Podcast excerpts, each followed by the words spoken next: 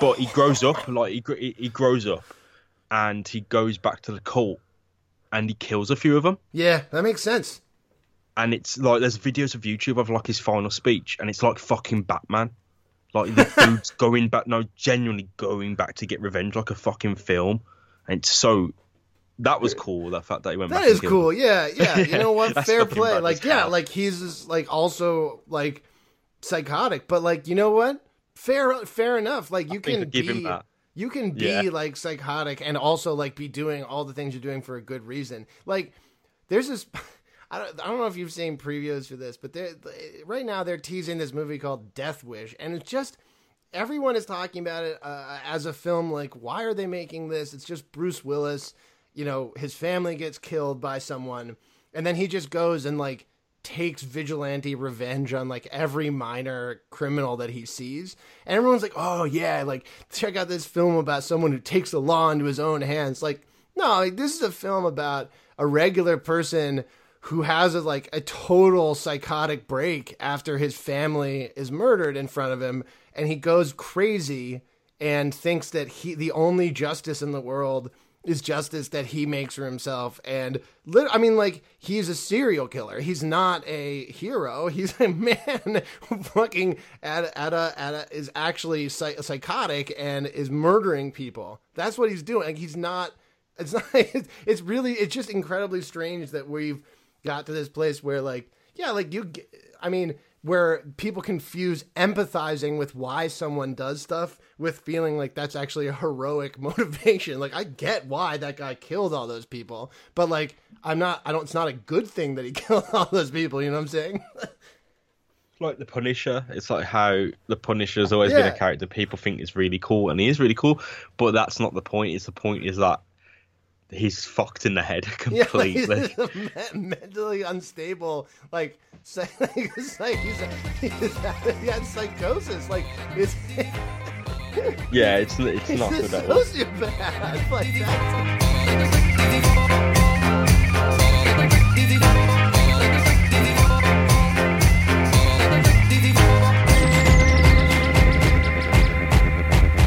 Hello and welcome to Let's Fix Football for this week. Um, show's Gabe Ledra, and I am joined by my man James Rushton. How you doing, buddy? Oh, good man. Thanks for uh, having me on. Uh, just uh, on air, I thanked you off air, but yeah, thanks for mentioning the Villa video I did with Aston Villa, who took me to that away game at Fulham. Uh, yeah, you gave it a little shout out, so thank you. everyone Appreciate should that. go check that out. Ruled. I mean, it, it looked like a hell of a, a good time. I mean, you got to go. I mean, they did. They didn't win, but like, No. Regardless, like you got to go and actually go to. I mean, Fulham is an awesome place to go watch a game too. Yeah, definitely. And if anyone wants to come down to Aston Villa, any listeners want to come down to Aston Villa Villa Park, I'll happily show you around. Hell So, yeah, man! I'm gonna. yeah. I'm, I'm coming to. I'm coming to uh, Europe in uh, in April actually. So maybe I'll hit you, hit you up, man. What's up? Um. Uh, so yeah, we're not we're not joined by Evan, who is actually still at work. Um, but in reality, Evan has just you know absconded, uh, and and uh, he's gone. So he's no longer on the show. It's just me now. No, I mean he's at work, so he'll be back uh, at some point. But we have a I mean we have a lot to talk about. This um this week has been a little bit uh a little bit intense in terms of the uh, drama surrounding some of the a little bit esoteric like American soccer stuff, James. So just Okay. I hope you're. I hope, but like the coolest thing about it is the way that it's dumb. Uh, American soccer shit, which is like extremely on brand for me and Evan, but also how it intersects with dumb FIFA shit, which is on brand for all of us. So um, let's just jump in. So uh, last show, on the last show, we talked about how Sepp Blatter had decided to insert himself uh, in the World Cup bidding process.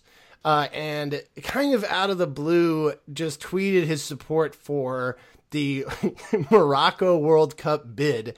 Um, it was pretty bananas and didn't make doesn't make a lot of sense why his lawyers would allow him to involve himself. Evan speculated it's because uh, he doesn't want a World Cup in the United States because he, if he were to co- try to come to the United States, he would be arrested, which I think is not that that that insane. Uh, but yeah, regardless, he did that, and then the funniest and the reason this we're talking about it now is that two days, not like it was days after he tweeted that, uh, we get this story on ESPN. United States led 2026 World Cup bid in jeopardy to Morocco's sources. Um, and be- it's amazing how how Sepp somehow somehow knew that maybe maybe the United States wasn't going to win this. Um, shocking. Uh, so yeah, I mean, this is basically regular dude FIFA stuff.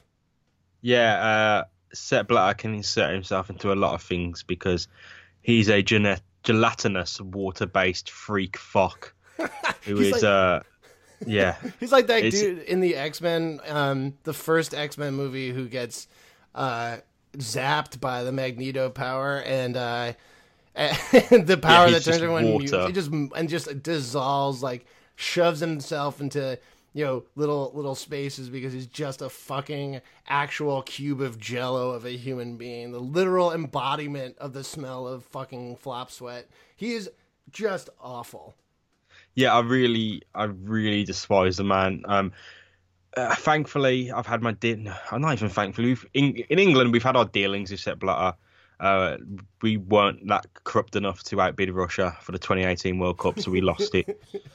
And we lost the 22, 2022 one to Qatar, apparently. Um, so, Yeah. uh, uh, yeah, that's complete bullshit, isn't it? to Yeah, I mean- to be like- blunt.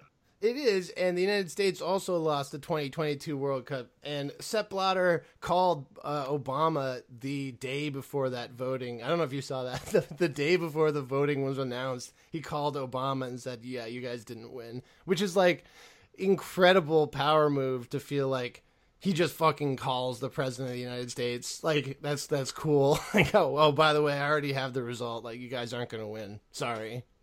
FIFA is such such a bad organization from like, top to bottom. Uh, it's interesting seeing the US soccer kind of things, the pro rel kind of stuff you're talking about, Yeah. because it's it's almost like from an outside perspective, watching the game of football being invented again. Yeah. like everyone's just discussing all these rule changes and stuff. It's quite insane to see. Well, I mean, But, uh, yeah, fuck That's FIFA. why. Oh fuck FIFA. That's why we made this show partially because we thought it was really funny that like every time anyone in this country started like having this sport be a national conversation, you'd get like 50 think pieces by you know these kind of crusty, shitty American. Sometimes it wasn't even like like sports writers; they would just be politics writers or whoever writing these articles about like, well, you know. uh everyone as we know everyone hates this sport and this is how you could change it. And it would it would always just be like here's what you could do. Uh, you could make the goals twice as large. You could turn the ball into a football paint lines on the field have everyone wear pads and hit each other. Then everyone would like it. Everyone in the world would like it if we turned it into american football because american football is the most watched sport in the world. Uh, but yeah so that's literally why we made this show. Uh, and the I mean, you know, you kind of previewed it a little bit there, uh, but I, I mean, even more funny than the way that Sepp Blatter is just comically comic book villain corrupt uh, is the fact that people in this country have been just hilarious in response to this. So, like as you said, the, the, there's a big fight. How are we going to do promotion, relegation, all this stuff? Do we want to guarantee owners like returns on their team, that kind of stuff? Which is very much the American way. We do this bullshit with uh, controlling salaries and all that bullshit. So, but uh, the way that people have responded to the news that the United States bid was in trouble is extremely funny. So, for example, uh, this is an actual professional soccer team uh, tweeted at Sepp Blatter and at FIFA just the image of Morocco 2026, 2026 FIFA World Cup in Morocco. Uh, hashtag ProRel for USA, hashtag no soup for USSF. And if you actually think about what they're doing, like, can you imagine at this point how big a World Cup would be in this country? Like, this is just, this sport is just taking off here. And this is an actual team. This isn't even like a, a partisan. This is from FC Alexandria, Virginia. Yeah, I mean, there's so much. It, it would come at the perfect time, this 2026 for the US, because you guys have got such a soccer boom going on. You're making new MLS teams are popping up every every season. Fan bases, you know, teams like Atlanta United aren't just doing well in America. They are coming. You know, people in Europe are following these teams. It's it's a big deal. Right. Um, maybe maybe the time zones would be bad for people in Europe. I don't know. They'll figure a way out. It's capable. Uh, it, it should happen. I mean, uh, maybe I'd like a, a, World Cup in Morocco, but I think the United States, Canada, and Mexico should certainly have some kind of chance in a fair and just election to go head to head fairly with Morocco rather than chucking briefcases at each other. It's. I mean, this is what the funniest thing about it is that like these people are all basically all saying, and I have a couple more tweets I think are really funny, but I, they're all basically saying we shouldn't reward the United States for uh, corruption and rigging their corporate election. Uh, and we shouldn't reward that by giving them the World Cup. And like anyone who knows anything about FIFA knows that if the United States gets the World Cup, it's because of the corruption that they did in getting the World Cup. It has nothing to do with anything else. Like the only way that like if Morocco gets this World Cup, which is what these idiots all want, the reason they got the, that the World Cup is because they were better at corruption than the United States. like that. That's, that, that's, that's it. The only you know one of the factors probably involved in it is that the US does not look good on the outside. It's it's not winning a lot of friends is it on the world scene, so that's maybe a factor. But well, yeah, not, Joe, that's right. Know, it's not like we're like the United States is a, ex- really exciting tourist destination right now with uh, the yeah. way our, our, fucking garbage fire of a country is looking. But I mean, ultimately, it's all about money, and exactly the, they're just it, the idea that anything has changed since the scandals that we've discussed, like with Ernesto, like all this time. I mean, I don't know if you uh, were following the trial, but there was a guy, uh, and we've discussed this on the last show. We've discussed this a fair amount, but there's this guy in in one of the trials who is uh, one of the directors of a South American federation. He literally from uh, from the defend the defendant's table looked at a witness who was testifying and did a throat slitting gesture at him. Like it's incredibly ganged up and metal. Isn't that like El Chapo promising, like swearing on his mother's grave that he wouldn't shoot or kill any of the jury members? Yeah, he yeah. just wanted to know where they. He just wanted to know where they lived. So we don't need like, an anonymous jury. Like I, I won't. I promise, I won't kill any of them. I just want to just know, let me know where they live. Right, I won't kill any of them. Like, and I just need to know where they and their families live. yeah, that's it.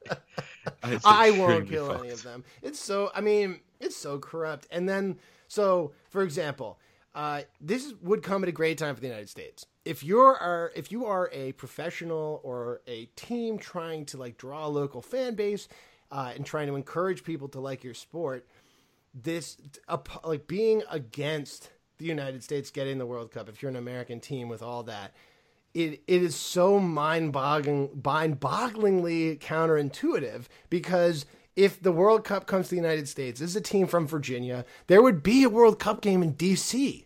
And that would encourage, you know, we know from the, uh, as a fact that huge, huge youth soccer recruitment is driven by the World Cup. Even when it's not in this country, you have more kids signing up to play and following teams. Like that is an actual fact. And so if you're, like if you can combine like the team like the, the actual games being an hour from your home stadium and uh, that huge boom that you would get regardless like it's just it's insane it's bananas i can't i just don't understand speaking of insane mate i'm on the outline and there's something about another World Cup, isn't there? The one coming about Russian drugs. Yeah, yeah, yeah. We this is fucking that one. Yeah, insane. It's so good. This is okay. So this is even funnier. So, uh, according to according to a intricacy of Russian law, uh, if you have a valid, uh, basically a doctor's note, you can carry um, heroin, cocaine, uh, or weed, or like literally any pill, not just into the Russia properly, but actually into the stadiums, actually yeah. into the stadiums of the World Cup. I get weed, I get cannabis, I get pills, and to an extent, I get cocaine, and heroin and opioids. f- should be nowhere near a football stadium. I gotta tell you, I'm actually the- way, way more against cocaine and like meth going in because if you think about like the people there, like these like fucking Russian ultra gangsters aren't gonna like murder people while they're nodding off on heroin. Like they're gonna, they would like do meth in the bathroom and then literally murder the people for the opposing team's fans. Yeah, there's a there's a number of concerns. There's a number of problems about this, isn't there? One that no one in their right mind should ever be allowed to bring like fentanyl, heroin, cocaine. You know, I get like I do get I I understand weed. I completely Oh, understand yeah. Yeah, why yeah, that would be allowed. And like I said, to a certain extent, other drugs as well.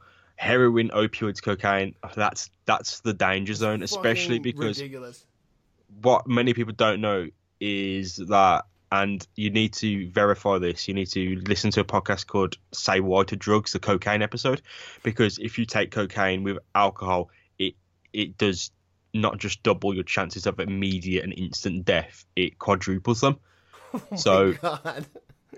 Yeah, that will. f- It's your your heart can't take it. It shouldn't be. You shouldn't do those two Well, your things heart at the same time. Your heart can't take it unless you're really cool. If you're really Russian. cool, that or right, or Russian, where you've been like where you you know w- wake up every morning and brush your teeth with vodka. Actually, there's a song where the the I'm all right. I, like just full disclosure, I've had a couple of beers, but th- there's a song by Have you?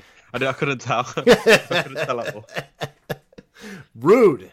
Uh, there's a song by Kesha, right, where she starts off talking about someone brushing their teeth with fucking whiskey, and like that's what they are in Russia. But like, yeah, if you're really cool, you can do cocaine and, and alcohol, but otherwise, don't. Yeah, it's um. Who's gonna actually have a prescription for cocaine? well, that's the question. Like, where are are we? Like, I think because like Sigmund Freud would like prescribe cocaine to people, right? Like that was he definitely did that. He was like like cocaine. If we- if we're in the 19th century, like the, you could get that shit over the counter. It's like it's a really good brain tonic. That if you like just blow a couple of lines of cocaine, he would li- he wrote about it all the time. So like, and doctors would prescribe you know heroin. You wouldn't even have to get a prescription for it. You could just have it. But like, doctors would write that shit. So maybe that's what's going on. Maybe like Russia has really taken it all back all the way to the that 19th century style like the where the brain instead of like selling like sugar pills to to to idiots online the people like Alex Jones or whatever are actually just hawking cocaine to people. Well, you say Sigmund Freud, but he was also wrong about an incredible amount of things. Oh And, no, um, I'm not saying that. no, no, no, I get that. I get, yeah, you aren't backing him at all. But uh, if we if we're going off this, um, he had he had a lot of issues. He had a number of issues. So uh, cocaine, it, oh, it's that's not something you get a prescription for, unfortunately, is it? That's out of the fucking window. Heroin, I don't know who is prescribing heroin or, or crocodile, which is the industrial version of heroin, or fentanyl, which is the lethal version, the pu- you know the pure opioid that will is sold under the guise of heroin that actually will kill you. Yeah, that. So there are all these stories about fentanyl, like that. everyone. So there's this big. There's been this big spike in the United States of uh, of like opioid illnesses. So it's like a big thing in in Congress and all that shit. And that's all because of fentanyl. Like people people were doing heroin forever, and the only reason every like lots of people like people are more people are like getting addicted. But the reason more people are dying is because of fentanyl. It's not because like yeah they OD on heroin maybe, but like if you you know are are a normal like user and then you get fentanyl, then you just fucking die. And it just it's basically they, they created it as a patch. Do you know that, that it's this shit is so lethal that they had to like create instead of you can't take it as a pill, you can't inject it obviously. The way that they would dose you with fentanyl is by creating a patch like a fucking nicotine patch because it's so powerful that if it even touches your skin, you know, in the wrong dose that you can die. Yeah, it's like let's be honest, right? You, you won't be allowed to fly from the US with a bag full of heroin into Russia. That's like not going to happen. Um, but it's going to be in the country, and it's going to be legal in the country, and it's it, it's going to allow for cocaine, cannabis, and amphetamines I mean, like, as well look, as morphine. Yeah, I mean, like weed is actually legal in a chunk of the United States at this point. That that's like the So yeah, you could you could possibly fly. Yeah. like that that could be a loop. You could find a loophole certainly for that. and like Um, with with with that, like whatever. Like to be, I mean, I actually think I'd rather have people smoking weed in stadiums than like getting drunk and like beheading people like like they do, or like in Russia. I mean, like that's Absolutely. the Spanish press, like incidentally, has been absolutely obsessed with the problem of the Russian hooligans. They are terrified about it. And I don't I mean I don't really know what to deal how to deal with that because the Spanish press is normally terrified about like incredibly stupid things, but I actually think that the Russian hooliganism is something to be terrified about. Like that is the genuinely fair fear that Spanish people are going to get knifed while they're in, in, in Vladivostok or whatever.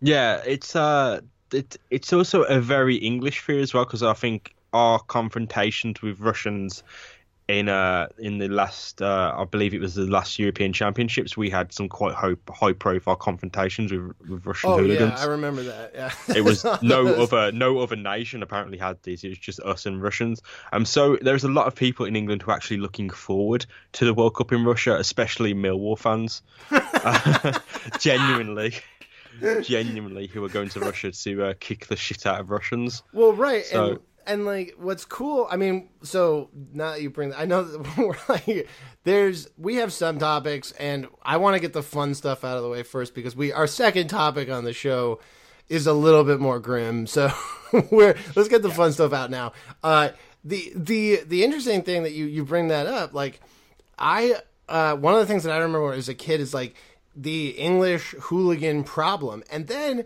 there was actually like this big and really concerted effort, right, to like kick that shit out, and generally, I think it was actually done really well at the top level uh, of English football, right? Like my my at least for example, my experience of going to games in England has been universally positive. Whereas in Spain, when I was a ten year old, I got a bottle thrown at me while I was with my dad uh, because I was at the wrong part of the stadium at the Atletico Madrid stadium. Yeah, I think hooliganism in football had its peak and it had its obvious obvious lows, and it had the obvious con- consequences. I, I was at Hillsborough the other day, obviously, where the disaster happened, and to think, you know, 20 years ago, you'd have been treated like cattle and you'd have been penned up because you were nothing, you were seen to be nothing more than a frothing, rabid, you know, violent animal. Um, I think life probably the way that we live and living standards probably killed hooliganism because if you think about it, like I said to you off air, um, in England at the time, you had like three day working week, you had mine strikes, you had industry being shut down left, right, and centre, you had economic crashes. Um, the only thing you could do was cheaply go to the football, get drunk, and beat the fuck out of someone. That was the like that's you did you didn't have PlayStation. Know, you didn't have anything. You didn't even, you know, you, you didn't have much friends. You didn't have a lot going for you. It was either a this is going to be quite dark, but you can see it in quite a lot of films and art produced at the time. Uh, It's a I'm going to get to the football. I'm going to get drunk, go to the football and beat someone up, or I'm probably going to kill myself. It's stuff like it's it's it's just because like you lost your job, you had nothing, so all you have is this small connection to a football club, and people are being violent to you, so you're going to be violent back. Right. But it's not excusing any violent behaviour at all. Um, but there's definitely reasons for it, and I think combination of how they built stadiums into all-seater stadiums, and they kind of decrease seg- segregation uh, whilst treating segregation smartly in some Yeah. instances. But also having that right extremely no tolerance policy is really what I what I was mentioning. Like Yeah, it took a, Spain a lot longer to kick the Nazis out of their stadiums than it did England. Oh yeah, definitely. I think you do you do see those like lackadaisical attitudes to it on, especially on the continent, where they're kind of very happy for far right organisations to almost take control of football clubs just because it's bringing ticket sales in. Right. Um, like Russia, Poland, especially especially Eastern. Right, that, and that's why I think everyone Definitely. is freaked out about the Russia situation. But you're right. I mean, like, I don't want to underplay the fact that I, I actually really do agree that one of the reasons that we don't have as much violence in stadiums uh, is that people don't feel as like economically and, and culturally just abandoned and and hopeless and destitute. Uh, I actually think that one of the reasons we've seen a little bit more absolute violence and, and, and nonsense in this country. So the United States, I've never felt uh, ner- nervous going to any sporting event until rather recently. And it's because like I think it's the kind of that those attitudes are kind of coming back because of the kind of destitute nightmare that a lot of people are living in where they actually do work six days a week. They don't have any time to to express themselves or really have a life other than like sundays when the only thing in their life is their american football team. And then like the oh no suddenly like the players right we the first thing that we talked about with you james remember like the first podcast you were on with us, we talked about people protesting and like how you know politics and soccer or in politics and sport do like have necessarily interact. Well, these people like their lives are so broken and and sad that if on top of all of that, the one thing that they look forward to every week is making them sad and making them, you know, rem- reminding them of all the other things in their life that they don't like, that they're going to go nuts. And like, we've had people just get the shit kicked out of them and like there's a there's a fight almost every American football game now. Yeah, it's like you are reaching that period of critical mass where nothing is going right, like at all. It's not like you. Oh, I can go to Aston Villa, I can see my team get beat six 0 and I'll be really happy. Yeah, I can go home, I can be in my house, I can work, you know, as much as I like, I can earn what I want. But you know, you have certain restrictions placed on you. You have certain you know you, don't know if you're going to go to a event or school. And you don't you, you don't even know if you're going to come out of it. You know right. what i mean? It's like you have so much it's generally paranoia fear not from just the government or above it's from each other. Yeah. Like you don't you generally i feel like when i was in america i went to new york a few years ago and you do have loads of a community spirit and you do have all of that but then there's also when when the anger sets in, the paranoia sets in from the side, and you're looking, you know, you're looking over your shoulder, yeah, constantly, and that's not that's not like a healthy attitude to have. it keep you alive. Yeah, well, like, certainly keep you alive, but it's like you you are more in, you you train yourself to you get you back up and you get angry and you go aggressive quicker, right. and that that's how it all how that's how it all starts until you know it becomes a group thing then, and that's how we get hooliganism and stuff like it's just pure aggr- bottled segregation and aggression in right. like, it's a and so that spins down from there. It does lead to people that aren't in the fight having pretty funny, you know, stories. Speaking like, and that's a that's a dumb like transition or a dumb opening for me to tell the funniest um, thing that I was third party witness to at a sporting event where um, so anyone who's American who's listening to this is going to know exactly uh, why why why this is funny, but so I was at a Philadelphia Eagles game with my cousin and uncle, who are both from Philly. Um, Philly fans. Yeah, I know where this is oh, going. Yeah. The second you said Philadelphia. Oh yeah. the, I mean, so okay, and and su- super ridiculous aside, people that watch the Super Bowl, there was a Energizer battery commercial where like Energizer was talking and thanking the Philadelphia fans, and I'm pretty sure that's because the Philadelphia fans are famous for whipping batteries at people. Like that's like yeah. why they're doing that. So.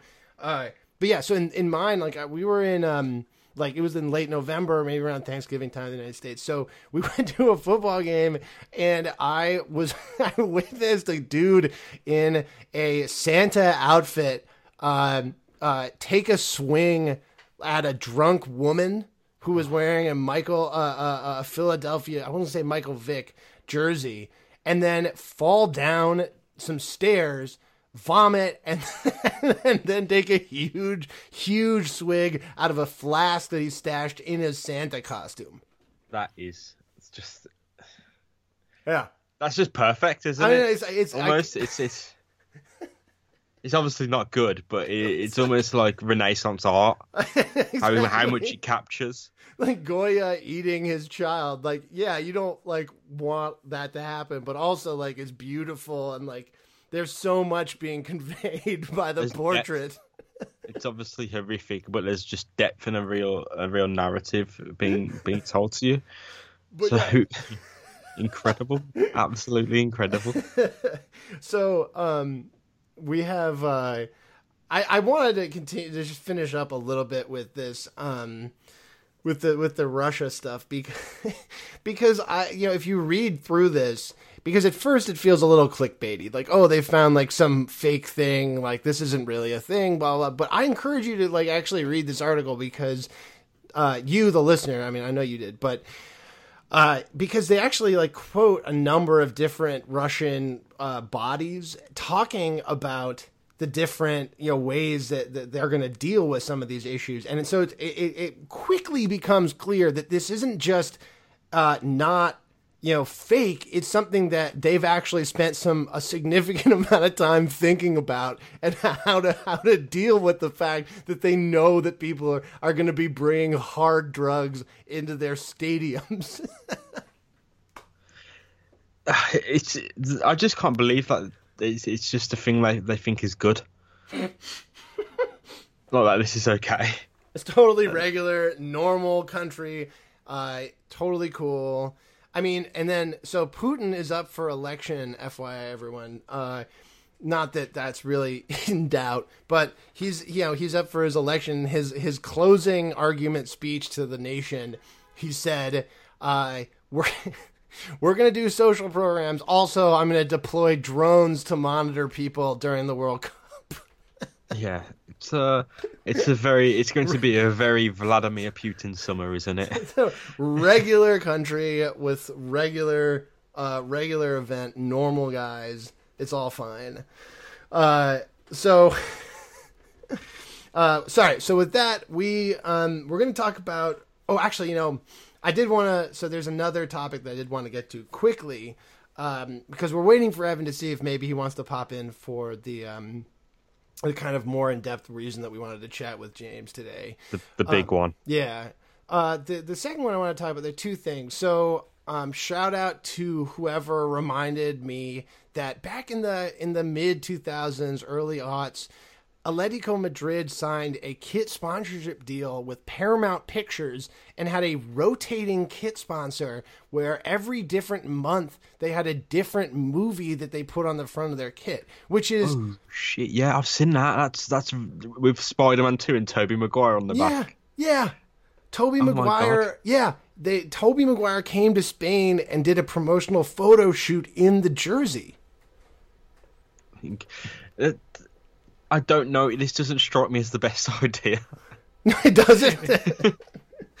um, but I, I, saw those kits and I saw that, the, that you put it in the outline. I was actually going to bring it up how how the Spider-Man Two one struck me spe- specifically because I, it, it, Tobey Maguire hold with Kirsten Dunst, of course, holding up an Atletico Madrid shirt. I mean, it was a pretty dope kit actually. If you go and look at the the actual Spider-Man Two kit like it, it actually was just their their you know a night a blue Nike jersey with uh, a spider web pattern on it, which is actually pretty dope for you know the way that all these different kits are basically the same bullshit. But no, I mean like the ones that were, I mean it was it's amazing. Like if you go and look at it, it's like you. the funniest one obviously is Triple X two, like obviously I don't know. Did you watch? There's a lot to take in with that. Yeah, yeah, yeah. I've actually never seen any of the Triple X films, and I feel incredibly lame for saying that.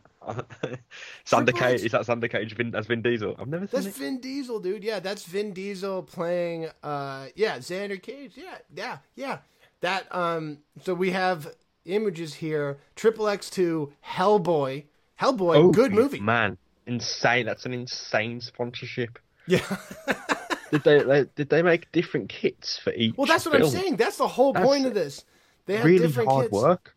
I know, I know, and you you get the sense that probably that didn't like actually make any sense economically, but I kind of want all of them. Like I want them to be on my wall. Like it'd be actually really cool to have every different kit from that jersey. If I if I didn't have to pay for it, I would want that. Like that's actually really cool that they did that.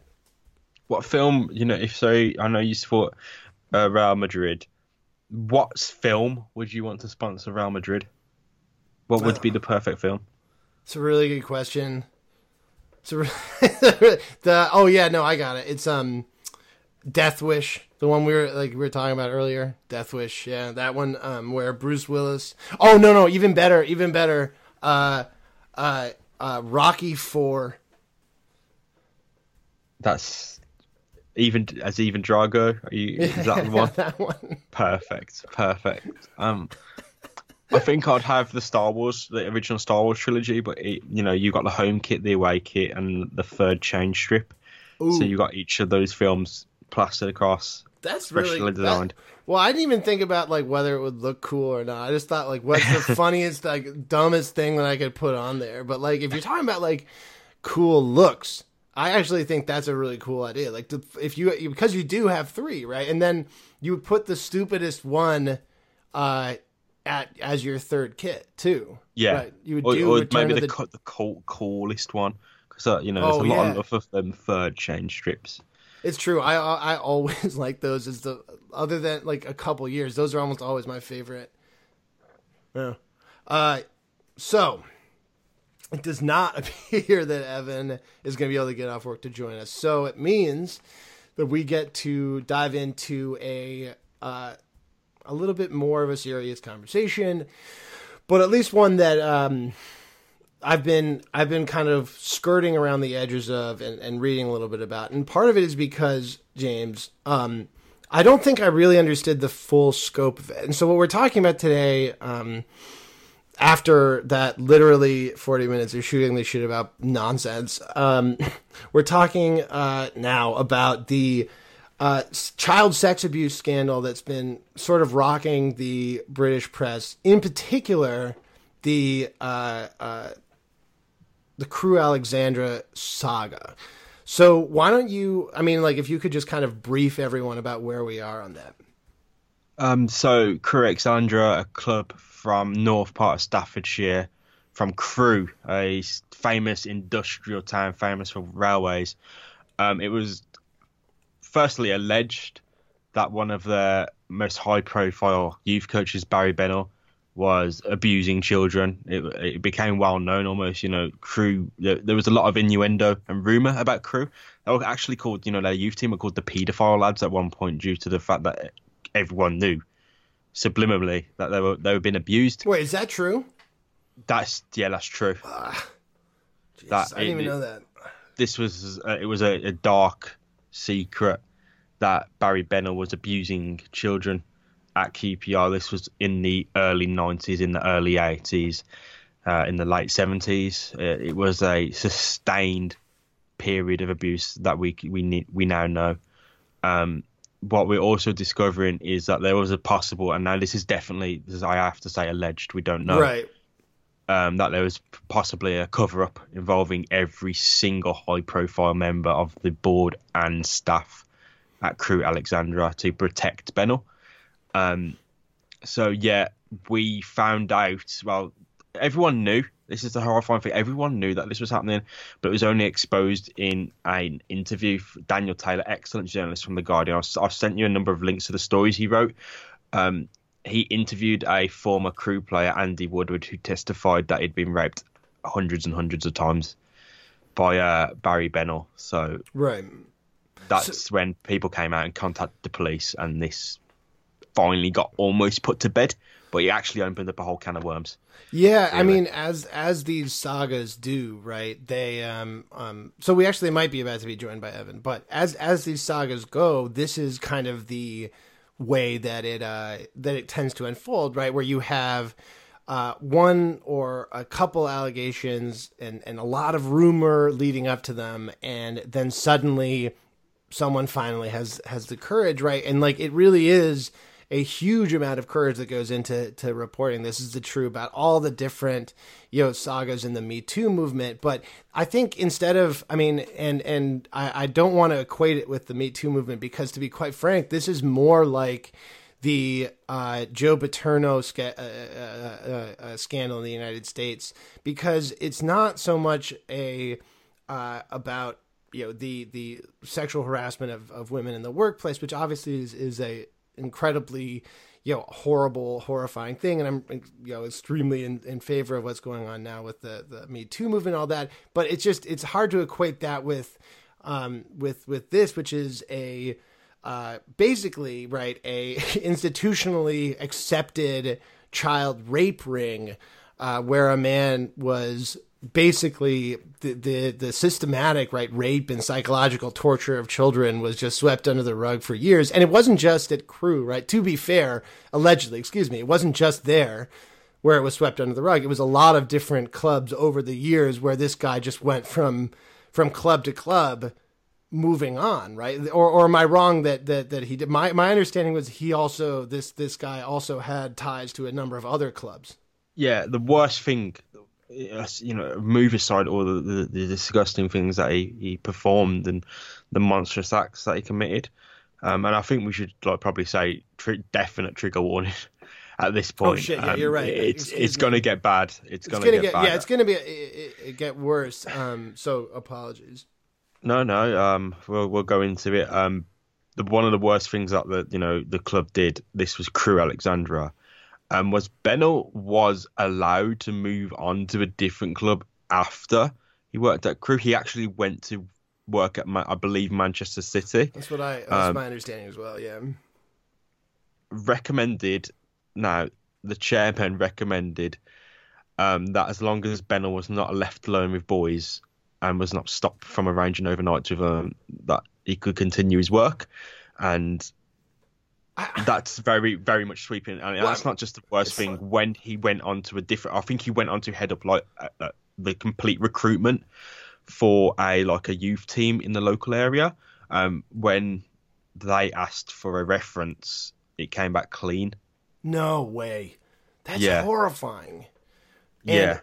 I mean that and so that's i think that what what's what's worth what, worth discussing now is i think because to be quite frank, like it's it's hard to imagine why this kind of thing would happen, except unless you understand kind of the cultural uh, norms and the kind of the way that everything functioned. Not again, not excusing this, right? This is the systematic rape of children, right? So this is no one is trying to is saying this is good or just uh, understandable or uh, justifying morally, right? The way that not just this you know horrible uh, psychopath, you know, existed, right? But like the people uh, in the clubs themselves have horrible and in unfixable stains on their on their lives that they they have done, right? Like the people that would move him along after knowing about this stuff, right? But the the general as you were saying, we mentioned a little bit earlier, like the general kind of cultural moment lent itself a little bit to not not a culture of brushing literal child rape under the rug, but more a culture of let's not really get into this. Like we need to like this is kind of the only thing we have going. Yeah, and I mean I'm almost happy to say it's a norm because look, if you look at it, 839 victims have come out about this stuff, not just related to Bennell. This is of course across England, right? And 304, 330, over 330 clubs have been named. Uh, you know, football clubs in England with two over two thousand individual incidents. It's this hard. was a norm. This wasn't normal. You know. It's horrifying. I mean, it, it, it's hor- It's absolutely horrifying. And we were talking a little bit before we started recording about how, like, you know, my dad has has memories of of being just totally systematically abused and beat up by you know the the government in in fascist Spain.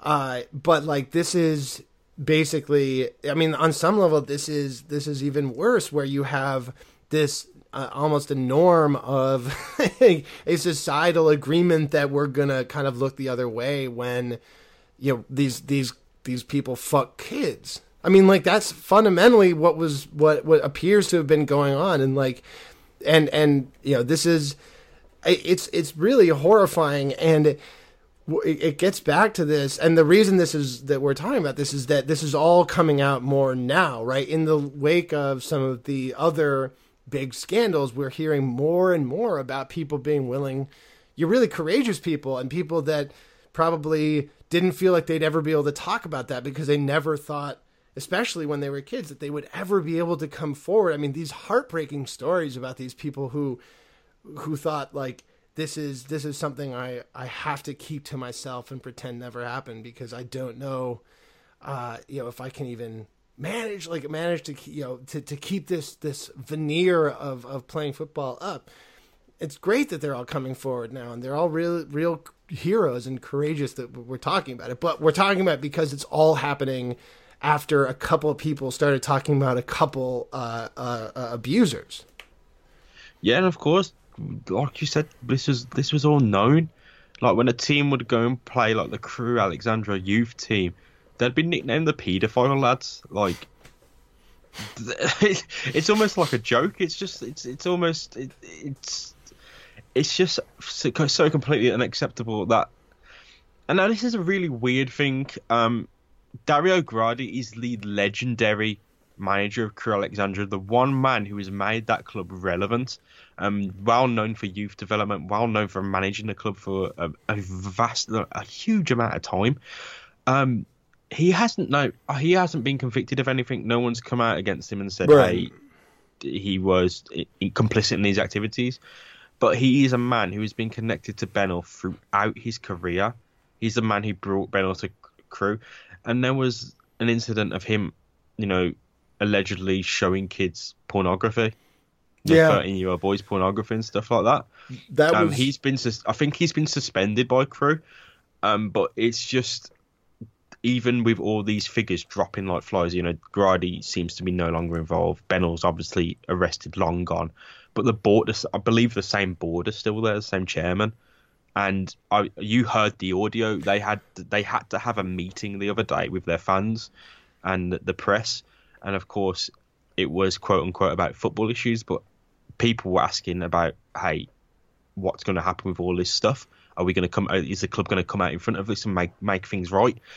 And I think you can carry on with that, really, can't you? You know what happened there. Um, it wasn't good. Yeah, so I'm gonna roll the um, audio in a second, but let me let me just quickly uh, of that board meeting because it's chilling. Uh, but let me let me um, let me quickly just read about what happened here because it's it's indicative of the culture of kind of.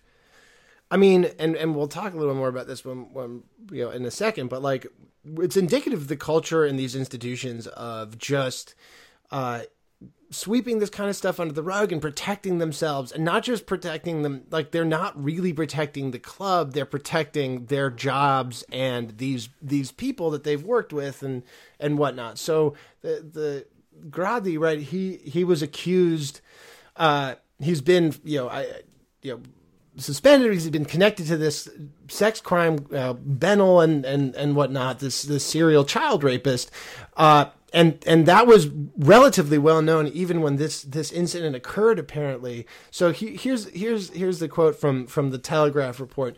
A former Crewe employee has claimed he was asked by a senior official at the club to help remove the material. Uh, so pornography uh, uh, from Dario Gradi's computer.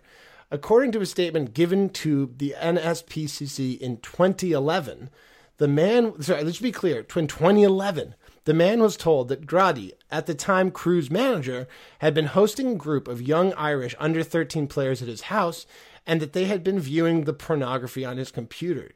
Uh, this was in 2001. And let's be clear, right? Bennell uh, was convicted of child sex crimes in 1994 and 1998. So this is years after, right? He had been uh, convicted of raping children, and so in 2001, they instead of saying, "Hey, like maybe we shouldn't be showing porn," right, and having this horrifying shit going down, they're saying we just need to delete it and pretend it didn't happen. Yeah, I mean, it's completely acceptable to say, hey, these kids did go on his computer and I viewed it myself. Right. completely acceptable to say that. However, the club, with the history it has, should go to any length to prevent that from happening. A situation where a kids are alone in a gentleman's house and he's not, you know, he's not related to them. Like that's going to make a difference in some cases. But you know, they're they're alone in the house. There's you know sexual material involved. It's not something that the club should have happening at all after Bennell. Right. You know, if you know, there's no excuse for it, and it it does make you. It really does make you think to the extent that Gradin knew about any of this, or whether he was involved at all in any of this, if he was ignoring anything, or just allowing things to continue. And one really sour patch of irony is the fact that Crewe Alexandra are an incredibly, incredibly gifted club at developing youth players. If you're a Crewe Alexandra player, chances are you're going to end up in the Premier League. You know, Yeah. th- there's no no joke about it. Right. They they have a they have a history of uh, uh, of developing a number of, of of very famous former you know, and not just in the Premier League. They they ended up playing for England, right? Like this is not. Yeah, this is like um um Ajax, except for like if they if Ajax were actually like a, a second division team, right? Like this is a team that like yo uh, uh this kid right back in the day um in this article he was talking about um this this guy uh chose Crewe Alexandra over uh united and a couple other teams that were interested in or tottenham i think it was uh because of Crewe's fa- being famous for right focusing on youth league and and and children. And like it's pretty horrifying to think that that's what they uh you know what they were doing so i'm gonna bring evan in now So this is Gabe. I just wanted to apologize because we had some corrupted audio files, and so I'm I'm putting this chunk in after the fact, um, just to explain what went on here. James and Evan and I discussed briefly um, how the Crewe Alexandra fans reacted when uh, some of this stuff came out, and how they kind of rallied around their unbelievably shitty and arguably criminal board of directors. And we also are discussing um, this uh, clip from the BBC, which I'm going to play for you now, and then you'll hear us um, come back in because uh, I was able to save some of the file.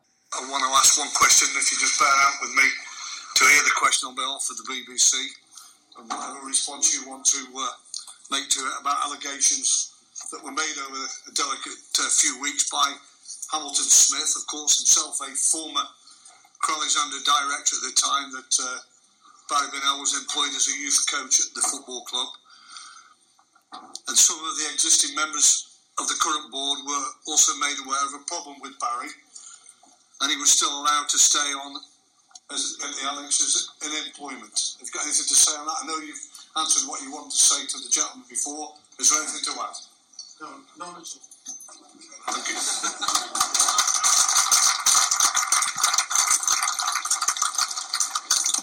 incredibly hard thing to do as well because it's not like you're just you know you're from New York. If the Giants do something bad, you can just go to baseball.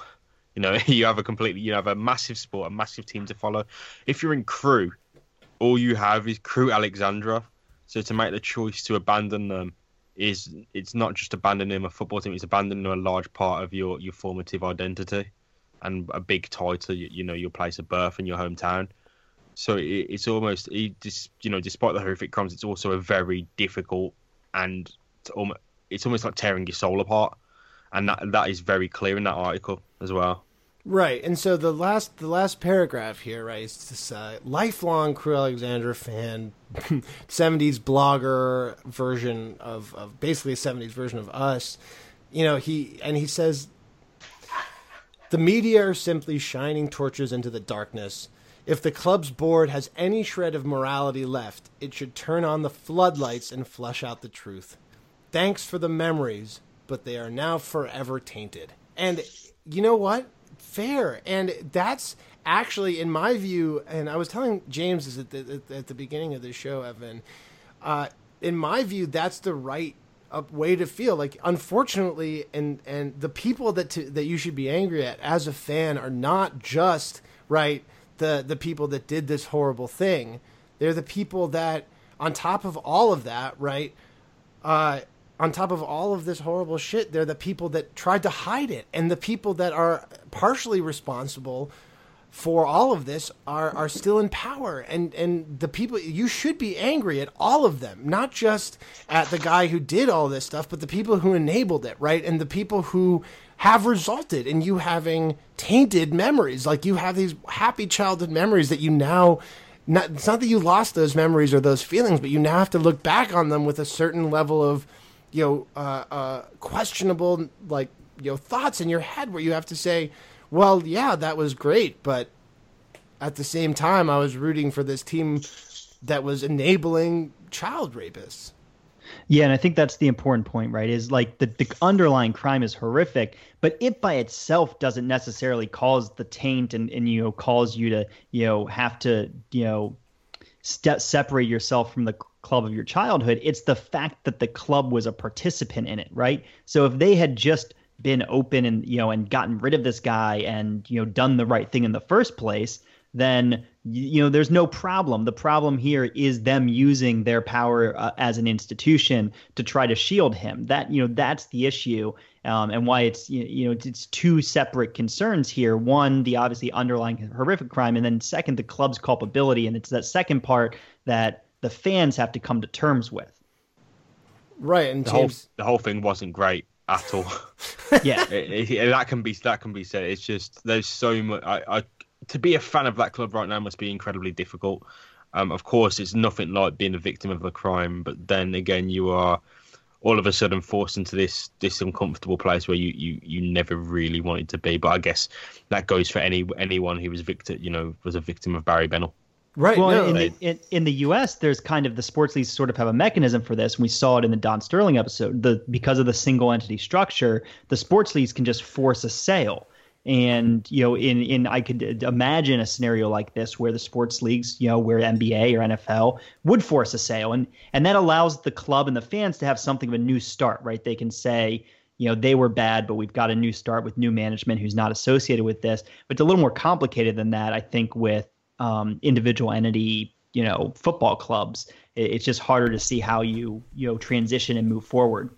Yeah, that's that's exactly my feeling. It's, but it's also like it, it, it's interrelated with this whole um, understanding of how we kind of structure our relationships with these things. And and as we were talking about earlier, James, like this is, you know, on some level, the one of the most important relationships that you have in your life is with your your, especially at that period, right, uh, of of Eng, you know of English history and and right now in the United States also, right. This, the relationship you have with your sports team, right? If you're a big sports fan, uh, is actually incredibly important. And to there, it, there is a lot of like human nature in trying to reject things and and and facts that complicate or even you threaten or any of these things your your relationship right with this this thing that you've built so much and you've you've poured so much emotional energy into right like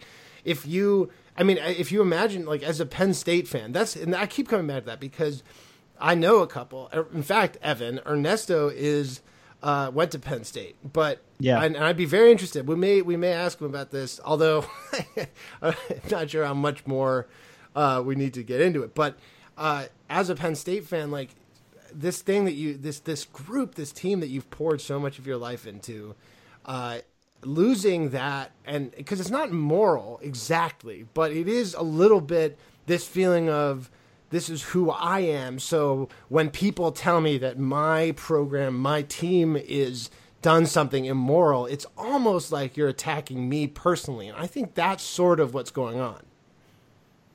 Yeah, I think that's completely completely what it what it is because people, the parents of uh, children who are, you know, I, I can't even say molested because it's a lie. They were, they were raped by the serial rapist Barry Bennell in in, in, the, in the, employment of Crewe Alexandra. Um, they went at extreme lengths to trust him. When he moved to Atlanta in, over over in your country, the United States, um, to kind of get away from the accusations, parents wanted to join him with their children, almost like a cult. Um, they even set up like a Barry Bennell trust or a Friends of Barry Bennell fund um, when he was first arrested in Florida for for his crimes to pay his legal costs. That's horrifying. Um, he actually and Bennell doesn't escape from this scot free, of course.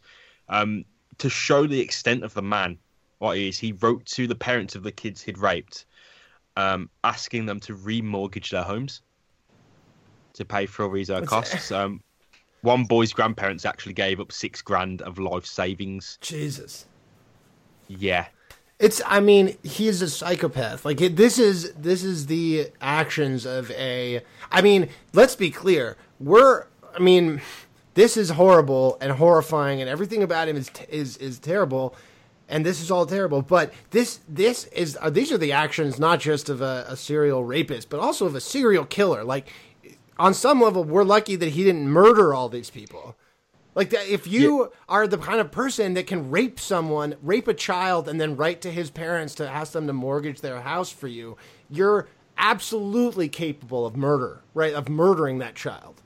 What's insane as well is, look, after all of this, after everything was done, after he'd been, you know, blackmailed, not he's not even blackmailed, the, the people gave money straight to him. Horrifying. Um, he was under orders to keep away from children, but he got caught filming a team of under 11 kids in Jacksonville in Florida. Um, so the the guy never le- like what lesson is there to learn for him really? Um, it's like don't do what you're doing. Of course, you don't do what he's doing. It, it's it's a right. a black morbid crime against humanity. Right. To be to be frank, um, It's but not- the dude right. the dude never learned the dude never learned a lesson. And what's even you know I keep saying what's worse because it keeps getting worse. He would happily go to players he'd raped hundreds of times when they're developed into you know grown grown adult men with great careers. He'd go up to them, he'd find them and go say to them, you know, you've turned into a great player. Jesus. Well done, well done. That's it's just? Where you can't I can't even comprehend that. I mean, it's that that is genuinely horrifying. Actually, uh, in the in one of the articles that we we can link to here, we we actually have a story about him writing to one of the people that he'd raped over and over again, asking for money, saying like, "Send me like I'm oh yeah, do you mind like I've I've got some legal issues. I can you send me money? Like can you like the I don't I just I can't like I I just can't comprehend it. I mean, and the scale of of the scandal and like Evan, I don't know if you heard this, but uh, earlier James was explaining the scale of the scandal has exploded since, which which you know, uh, and expanded to what three hundred plus actual teams, not just uh, uh, individual players or incidents, right? It's it's it, I, I, I don't get over it because um what's what's really odd about it is that he's not the general you don't look at this guy and you think pedophile. You shouldn't look at someone and think pedophile but he looked really cool. He insisted on his name being spelt on the back of his shirt with a brazilian accent to be like pele. You know all all the moms and sisters wanted to like fuck him. Like he was attractive. He was popular. He'd drive a really cool car. And then he's got a hive of children at his address with hundreds of game consoles. It's, I can't deal with this. It's just fucking. and Uh. um, one of one of the saddest things, of course, um, um, I'm not sure you, you, if you guys are familiar with Gary Speed, but he's an incredibly popular Yeah, yeah, footballer, yeah. or was, unfortunately, until his suicide in 2011. Mhm. Um, he was one of Barry Bennell's quote unquote favourites, and it was alleged that um, he was abused or raped multiple times. Um, of course, we'll, we will never know the truth, but at, at least two other players coached by Bennell killed themselves. Jesus. Yeah, it, it, it doesn't get any better.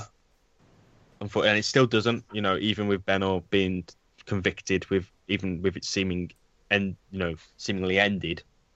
Well, does it ever end? Right. That's the- Um, the that's club like- is the club is struggling to to bury to come in front of this issue. It's refusing to to do anything. Right. And so that I mean I think that's a, a good bookend of the story, which is like this is this type of crime, sexual harassment and then, you know, rape is a type of crime that lingers and it's not a thing that you can just end by or, or you can just like end all the results of by capturing and incarcerating the person just like any other real like horrible torture torturous emotional crime you know this is obviously emotional physical but whatever right? Like you don't get closure by this because of the way the institutional structures respond to try to protect themselves.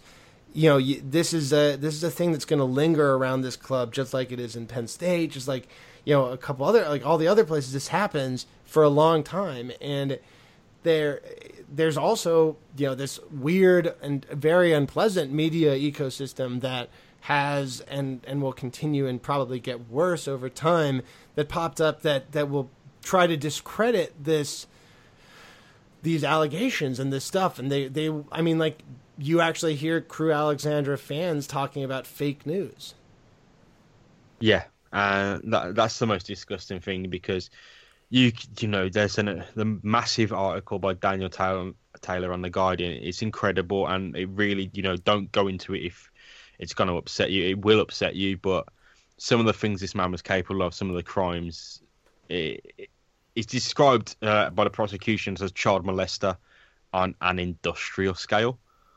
Um, and I think that says it all, really. Yeah. Uh, the, they didn't deal with it, frankly. Um, Sir, even Sir Alex Ferguson, the most high-profile person in, you know, English football with no connection to Crewe and no connection to Bennell. Bennell turned up at a Manchester United training session allegedly, and Alex Ferguson told him straight to fuck off. Like everyone knew, and Crewe, the one person to do anything, the you know the one club who had a, to bury the man. Alex Ferguson can't bury the man. Alex Ferguson can't call the police, right? Because no one's going to do anything. Crewe Alexandra could have buried him, and they didn't. Yeah.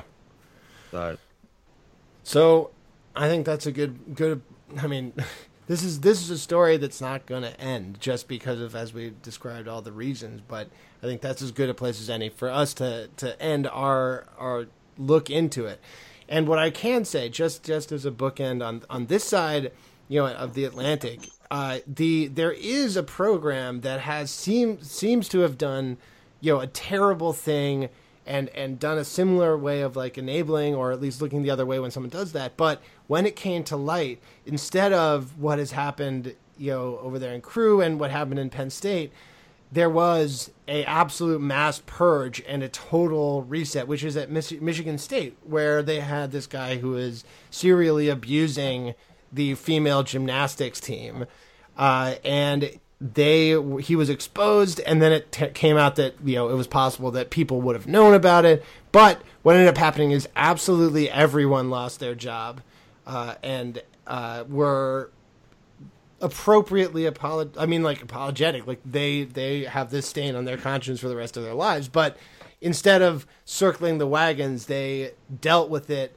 in at least as moral a way as you can uh, for an institution I mean not the people involved but the institution generally when when it was wide, more widely known. So that I think is the way forward if you like to deal with that if you if you have something like that so I don't know, Evan, if you have any any. Comments. Yeah, I mean, I mean, I think that that ultimately was as good as you could do. it. I think that went all the way up to the university president That's in right, the end. yeah. Uh, lost her job, and you know, did there? And there were, and here's the thing: there were no real allegations that she knew personally, but it was more about just accountability throughout the organization. That you know, if you've created a type of organization where that type of mentality is allowed, then you have failed, even if you didn't personally know. And so she took responsibility and resigned, and and that's the yeah, it's not what we're getting in this story right now. Um, but that's what that's what fans should be asking for. That's how you can stick with your club but still Right. move on. Is when That's they take right. responsibility and are accountable for what happened.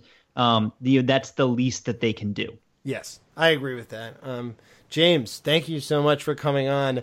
Thank you for the extremely fun uh, hour or so of the show we recorded before this, and then thank you for being, you know, so uh, uh, you know, willing to engage with us on this very, very grim topic. It's you know, it's, it's fascinating and, and, and really worth worth discussing on, on a public forum and, and bringing up because you know the otherwise like we're just we're not we're we're so- uh, you know on some level as journalists and as people who consume media turning the other turning ourselves away and it's it's worth getting into stuff like this so i appreciate you coming on and having this tough conversation with us Uh, no problem. Of course, uh, anyone who's interested needs to hit the Guardian page up straight because they've done some fantastic journalism on it. They've broke the stories, and yeah, I hope this does end with Crewe Alexandra being taken back and turned into the positive club it can be with the youth academy it can have, because God knows there's that community probably needs it yeah uh, more than anyone. And Yeah. uh, I hope if you are defending Crewe Alexandra that you you know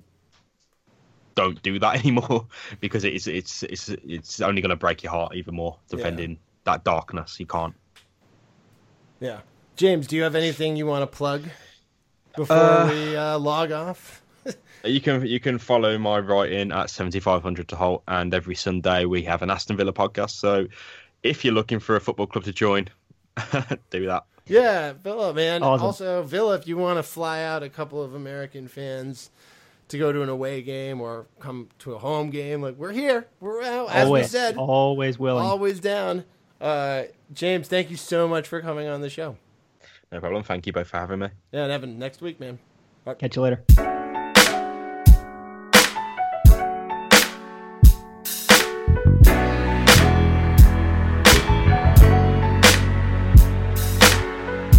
Imagine it never happened. Imagine no rapping. Imagine niggas trapped. Imagine and having action. Imagine how these niggas could be acting if we never got this shit cracking. Imagine life so hard, you can't imagine it's like living in the city of God, you feel me? Imagine life on the yard, or trying to get that dollar on some shitty ass job. Imagine Biggie with his son. Imagine Pop getting called Pop by one. Imagine a mother struggling, dealing with a system that don't give a fuck about who shot her son. Hmm. Imagine life where you can't win. When you get out the ghetto and go right to the pen. When you get out the pen, you go right to the gym. So if you get back to the streets, you go right back in. Imagine Russell still struggling.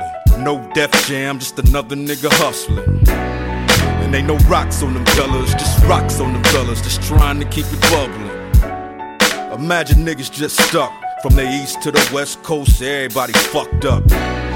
I can't imagine no less, but it don't take imagination to know niggas been blessed with hip hop. Can you imagine? Get your ears, bring your mind. Can you imagine? Paint a picture in the sky. Can you imagine? All I see, I've been dreaming all my life. Can you imagine being lit up by some hot shells? Imagine being tossed around and put in jail? Imagine life when you can't get from under. Imagine niggas at you when you done for. Remember how they asked you what you run for and treat you like a bitch when they kick you in your dick and take your shit. Reacting like they hate to see you gun ho. But just imagine if the rabbit got the gun, no. But you already know. Imagine niggas in the LBC. Felt just like Snoop Dogg and DRE. And felt just like the niggas in the 213. Then imagine that's what's coming when you fucking with me. Imagine you was up on top of this shit. Imagine if the bitches could stay off this dick. I mean, imagine we said fuck this shit. Imagine if my niggas got together and tore up this bitch. Yeah. You can't imagine growing up in jail dumb. Happy just to be alive, watching all your people run. But you imagine growing up to sell you 50 million records worldwide or fucking off somebody's son. Imagine if these niggas never saw a color. Would it be peaceful in them streets where niggas kill each other? All a drunk fool get his pissed on balls. Keep fucking off my niggas, they gon' murder us all. Imagine that.